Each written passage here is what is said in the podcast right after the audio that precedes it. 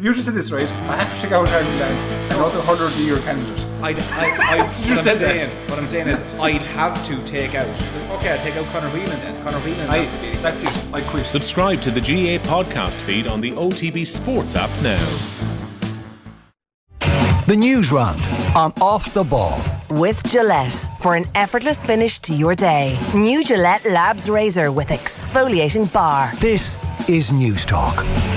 And you're very welcome along to Monday Nights Off the Ball. It's Richie McCormack here with you right through until 10 pm tonight. And as I said prior to the news, we're going to do our very best uh, to squeeze the last couple of days of sporting excellence into the next three hours of radio. And we're going to look back on Limerick's All Ireland final hurling success.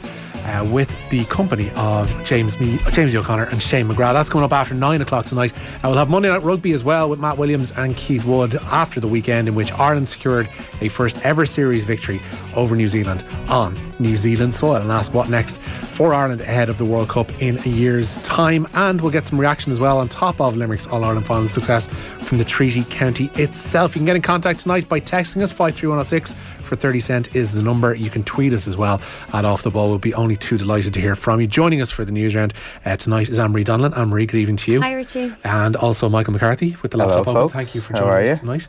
Um, one of those mad weekends where there's just there's almost too much on, or the stuff that's on is just so seismic that you don't know where to look. You're being flung from incident to incident, and it felt like that over the weekend, especially yesterday. Uh, but we'll start um, by asking for your, your highlight, your standout, your capo di tutti capi of moments of the weekend, if you will.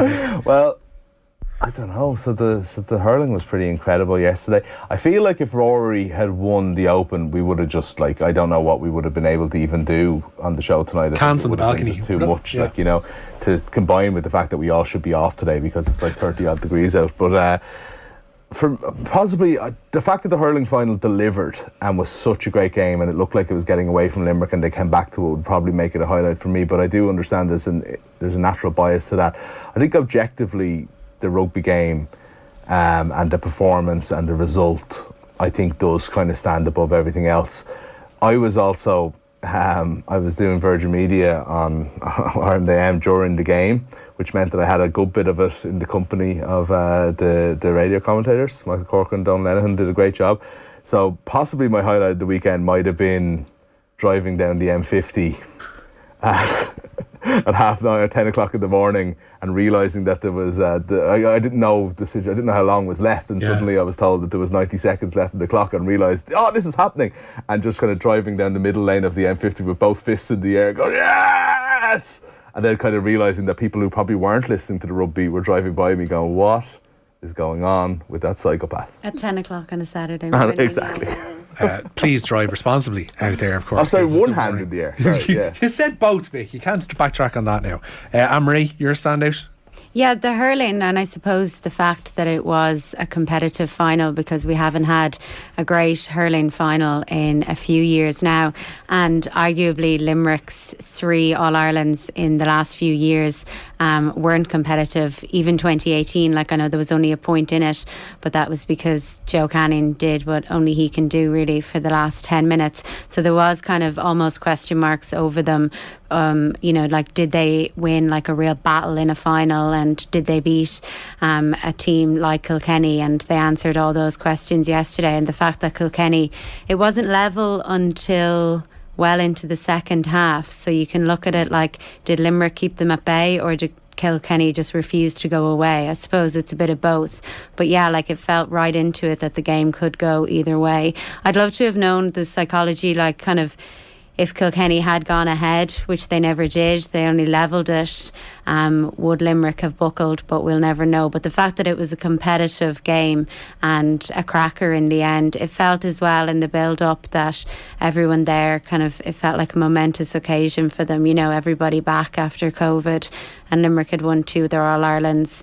I know there was half a stadium last year, but it's not the same. I was so- surprised at how much of a deal it actually did feel like. Like it, it I brought felt to mi- that yeah. through the screen. It yeah. brought to mind. Remember that FA Cup final? Was it 2020 where there was? It was the first time that there was people at a match. Well, obviously it would have been 21, I guess. the Carabao Cup final. Where there was the first time where there was people at a match, and it felt like for the first time in ages that there were proper stakes on offer in a game because you're like, oh god, the crowd is actually playing a massive influence here. Yeah. There was a real sense of celebration about being there, about being one of the 80 odd thousand in Croker yesterday. And you can pe- people tend to oversell occasion a bit much, but I think it definitely lent itself to that yesterday. The fact that it was so big, both sets of supporters are pretty loud and pretty full on in terms of their support for their counties, and it really did make it. If you're there, by all means, let us know. It's the same for you. Give us a text five three one zero six. But like that came through the screen for me, big style. Yeah, and the emotion that players feel, I think, is amplified. dur- mm. You know, when that environment is there. But also, I think, I think point about it being a close game and Limerick having to dig so deep to win it is there because.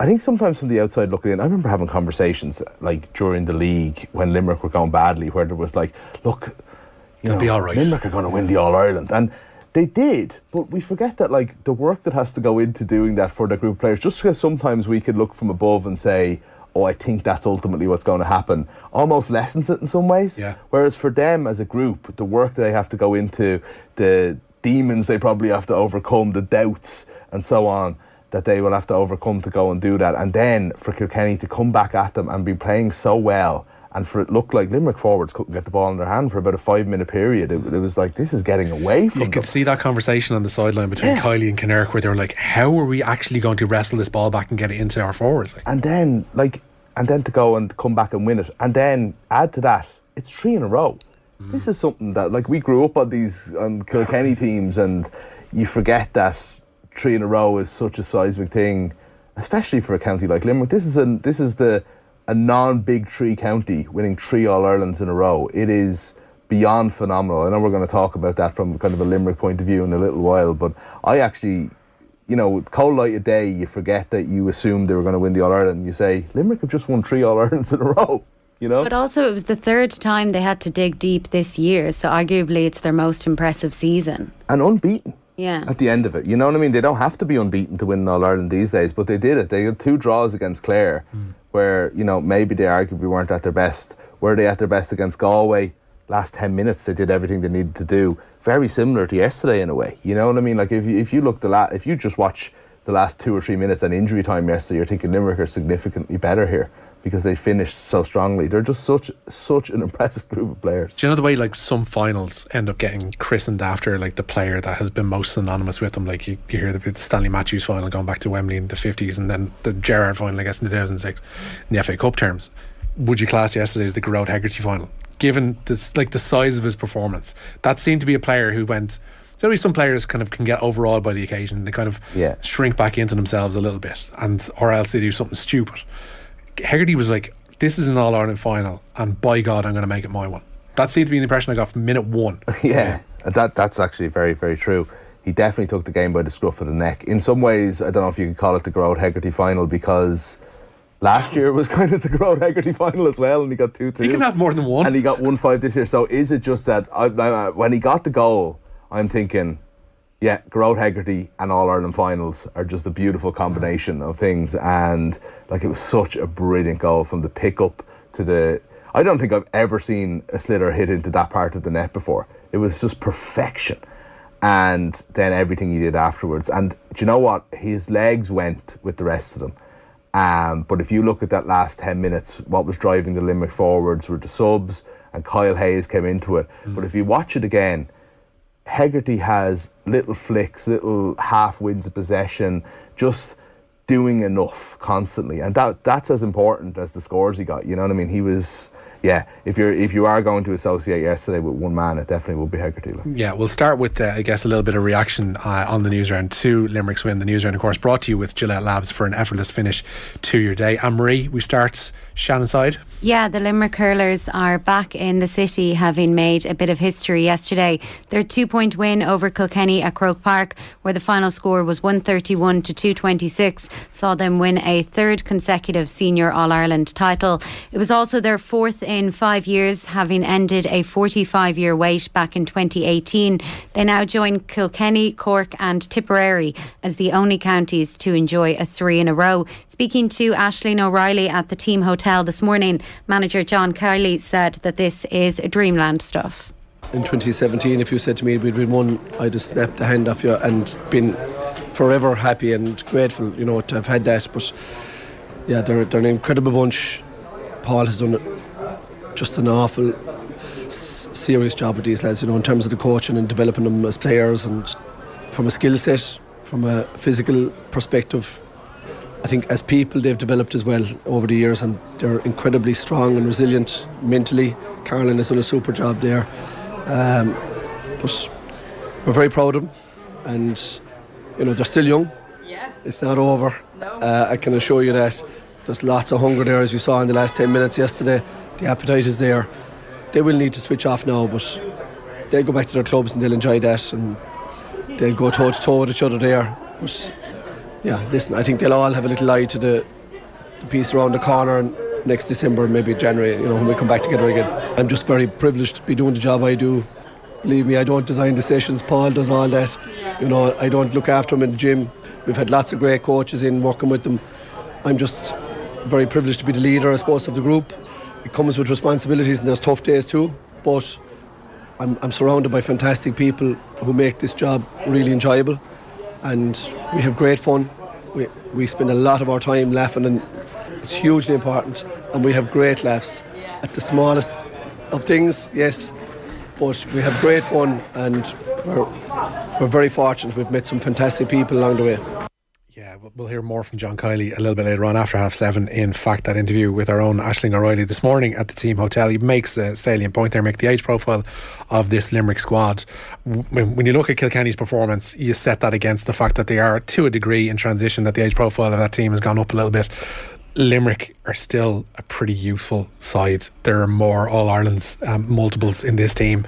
Should they keep performing at the level at which they've been performing for the last four years? What was I saying to you about assumptions? No, they are young, and that's the that's the strange thing. I think I think Graeme Mulcahy might have been the only outfield player in his thirties uh, that started. I know Nicky Quaid obviously is as well. Graeme Mulcahy's thirty two. Everybody else in their twenties, but it was a concern for me because sometimes it's not just what age you are, but it's like how many miles you have in the legs. And if you look at the 2018 uh, All Ireland winning team that started against Galway, it's 13 of those, possibly 14, 13, I think, um, started again this weekend, you know, and that is a lot. But the concern that you would have that eventually something has to give what's coming next, I think is in some way eased by the fact that that bench for two games in a row now have come on and have lifted them. And if that that is and these are young guys. So mm. Walter Walsh and Richie Hogan are coming on for Kilkenny and making a huge difference, especially Walsh when he came on at half time.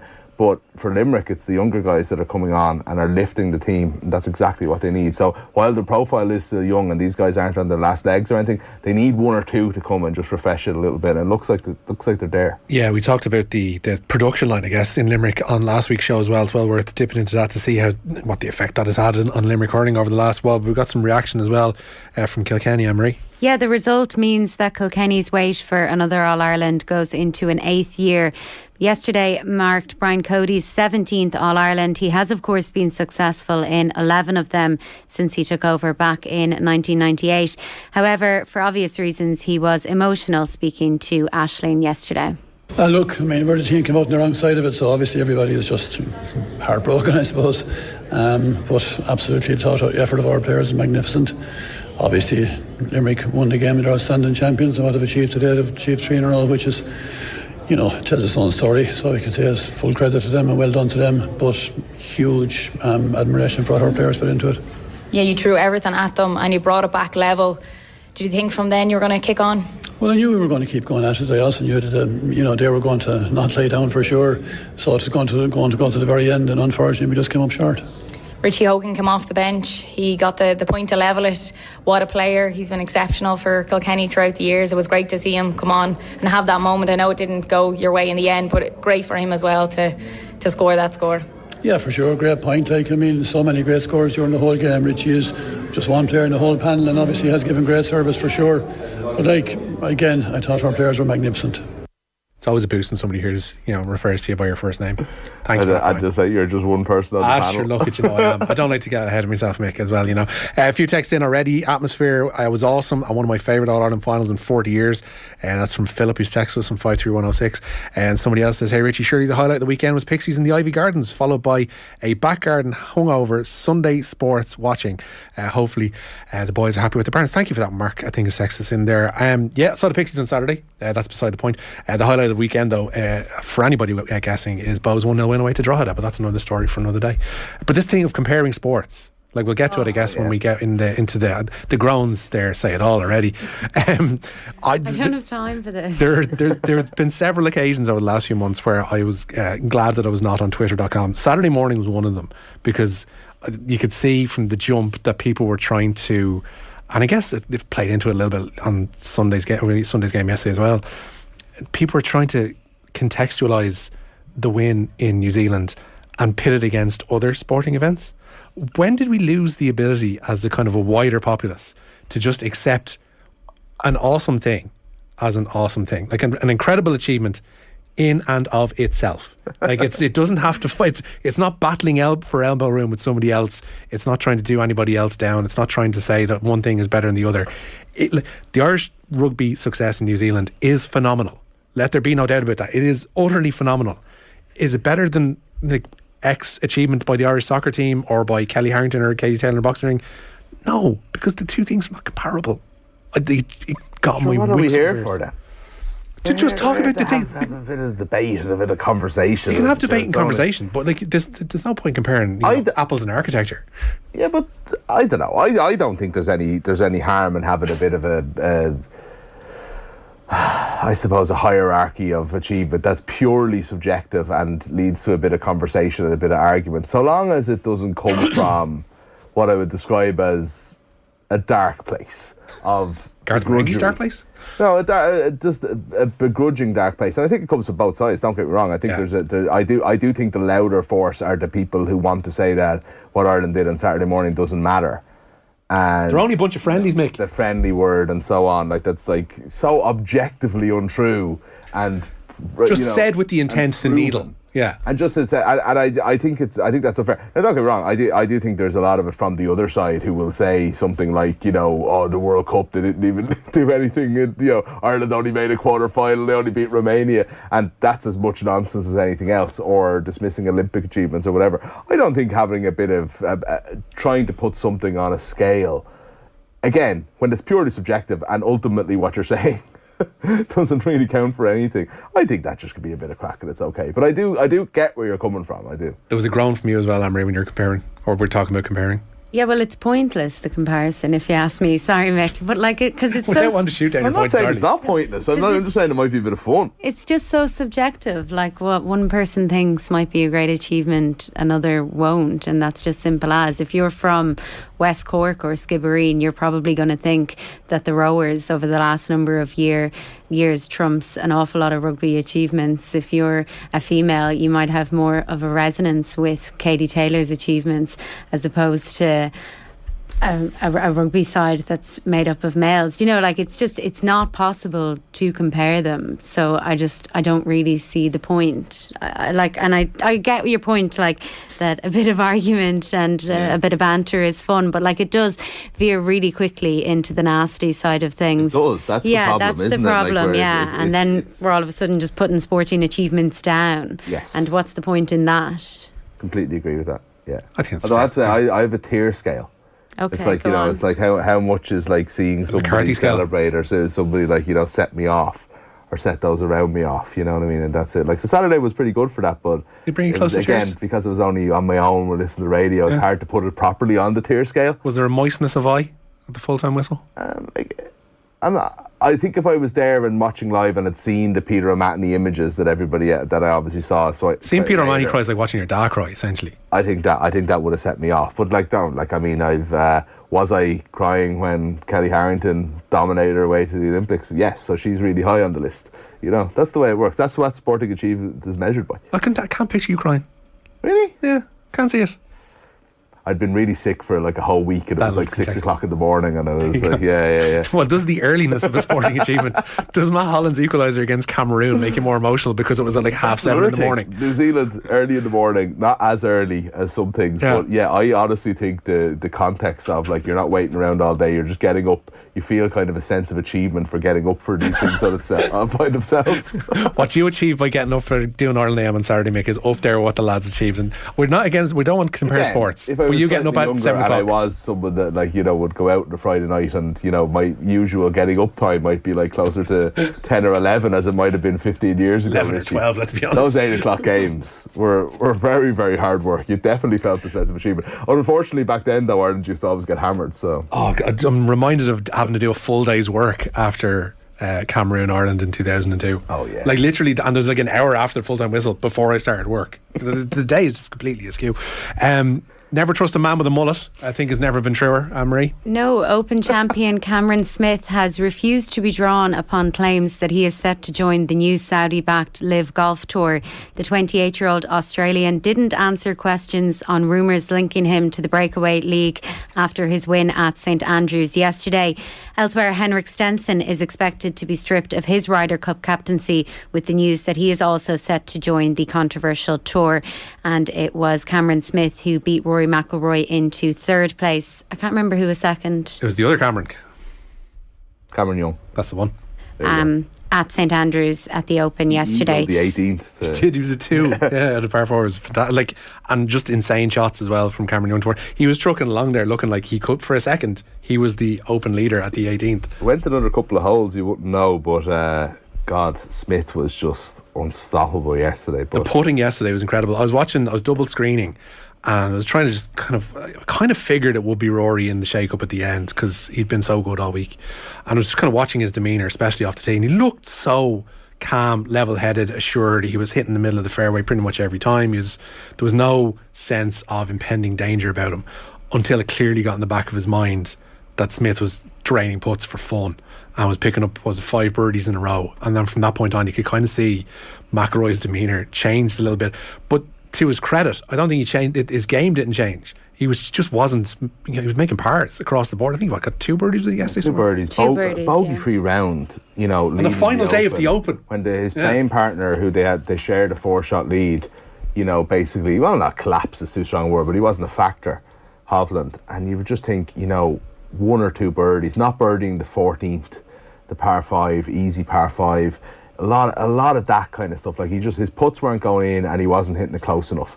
But he never, there was never a moment where it was get it got away from him or anything like that. And you have to say, Smith went out and shot 64 on a Sunday in uh, on the old course on the final day of the Exactly. Open. You know, I think, and and I just think he deserves it for it. And uh, you know, now he's off to LIV Golf, and The Stenson one. we think of it all the. Stenson one is like is it, that was the point at which last night when I saw that news that I figured at some point these three entities are going to get around the table and try and hammer this out because I don't know if the was it the DP World Tour as it is now can stand to have their European captain walk away and just go all right we'll find another one Yeah. We're reaching a kind of a point where there's so many people going that to deny them the ability to play on these tours doesn't seem feasible if you want to continue to have them be draws in and of themselves. Yeah. At the same time, I think Nathan Murphy pointed this out on, on Twitter earlier. Is like, would LIV Golf even be that interested in Henrik Stenson? Oh, would no. the offer have been as good as it was if he wasn't the Ryder Cup captain? It just feels like they're full on. Well, they're interested in Martin Kaymer. SH1T stirring at the moment, like you know what I mean. That they they've got Kaymer, I think, but I just fe- I wonder how much like they had to lure Stenson away from a very, very, very prestigious golfing job here, you know, and he knows that he's going to lose this job over going to it. It's like it just feels like they're trying to say we're going to upset the apple cart at every Possible juncture juncture, here. So here we go, Ryder Cup captain. Let's test your resolve. We'll take him. You know, I, I feel I it's dirty tactics, Richie. dirty tactics. It's dirty tactics indeed. Uh, in no way connected. Um, we're off to Europe uh, tomorrow. More Irish people involved in, in European action, Emery. Yeah, Shamrock Rovers have been handed a difficult tie as well if they can get past Ludogorets in the Champions League qualifiers. The Hoops have been drawn to face the winner of Dynamo Zagreb and Škupi's tie. The Croatian champions are, of course, hot favourites to come through that qualifier. They featured in the group stage of the Champions League five times since 2011. Rovers are currently in Bulgaria preparing for the first leg of their second round tie against Ludogorets tomorrow evening. Elsewhere, former Shamrock Rovers midfielder Aaron McEneff has left Hearts. That's 18 months after moving to Scotland to sign for Australian side Perth Glory. Meanwhile, Liam Kerrigan is the latest Irish player to move to Italy. His deal to swap UCD for Italian Serie B outfit Como has been confirmed. Do you know who his next teammate could be? Cesc Fabregas. Fabregas is considering a free transfer because obviously he's a free agent. Yeah. Como were in for him late last week. When I saw that like pop up, I was like, Liam Kerrigan and Cesc Fabregas. Fabregas, why not? That's like, it's fantastic. Not to mention that Serie B is going to be the place to watch for uh, Irish fans this year. Does anybody have the rights for Serie B over here? Because I think now might be the time to invest. We invest. got Aaron Connolly banging him in for Venezia, yeah, and Kerrigan, um, and more than that. Like, but uh, can I just say, without going into it, and we don't even read them out as ever, the texts are in the, you know, basically we're being told that it is in no way subjective, but we're that we're it's in no way subjective. Right. Okay. Ireland's performance, Yeah. and win in New Zealand, Yeah. cannot compare to actual glories. And also, it's in no way subjective because it's better than anything that we've ever done. Basically, our texters are telling us how it is on both sides of the fence. So what you're saying is it's subjective. Yeah. We're wrong on both. That's fair. Who would have guessed it? Um, there's uh, women's Euros action as well tonight, Anne-Marie. Yeah, there is. Belgium, Iceland, and Italy are all in with a chance of securing the last quarter final place at the Women's Euros tonight as the final group games take place in Group D. Iceland are currently second in that group. That's ahead of their meeting with already qualified France in Rotherham. Belgium and Italy then are both on a point ahead of their meeting at the Manchester City Academy. Kick-off in both games is at 8 o'clock. It's not all happy uh, talk coming out of the series win over New Zealand, though. No, Irish prop Andrew Porter has been cited for a high tackle during their series deciding win over New, Ca- New Zealand in Wellington on Saturday. 26 year old Porter was yellow carded by referee Wayne Barnes following his 50th minute high challenge on All Blacks lock Brodie Retallick. His hearing will take place tomorrow via video link and he could face up to six weeks of a ban. He was lucky. Yeah, like we should be dispassionate about these things, and it doesn't take anything away from Ireland's achievement or from the win and how like incredible it was. But I feel like we'd be up in arms about this if that was a New Zealand player not sent off or a player from another country. I, it, and it, I seen Luke Fitzgerald say exactly that that it was a red card and we have to cop on to ourselves, you know. And for, we're doing pieces on last week on World Rugby and how they might not be taking this issue seriously enough.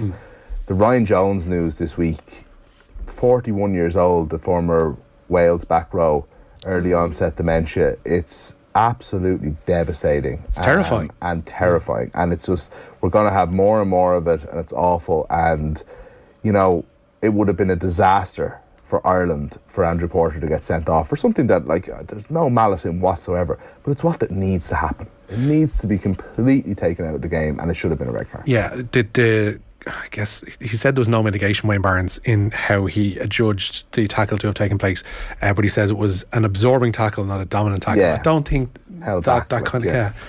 Even still, like it, it, everybody looking at that, even like I was listening to the radio myself, and it was uh, it was Michael Corcoran and Don Lenihan commentating on that, and I think they instantly said, "Oh, he's, he's in trouble here. This is a red." And I, there was a lot of surprise that it was just a yellow. And to be for for these kind of challenges to be taken seriously, and for the game to look like it's addressing the issues of concussions, there needs to be adequate response to what we saw, which is like that should have been a red all day long. And if, to be fair, he was off the pitch for ten minutes. We conceded two tries, but the man, the way in which they managed those ten minutes, Ireland that is, was actually phenomenal. So whether it would have made that much difference to the result, I don't know. Uh, the Ireland New Zealand head to head continued up in Stormont though today, Emery. Yeah, Ireland and New Zealand at Stormont played out their first of their T20 international series today.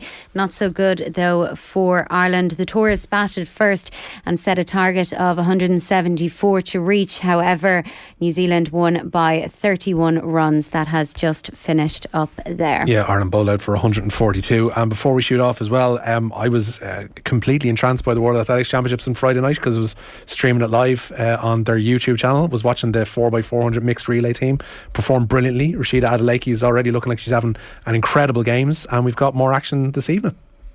Yeah, unfortunately, though, Tom Barr and Andrew Coscoran's World Athletics Championship campaigns ended at the semi final stage overnight.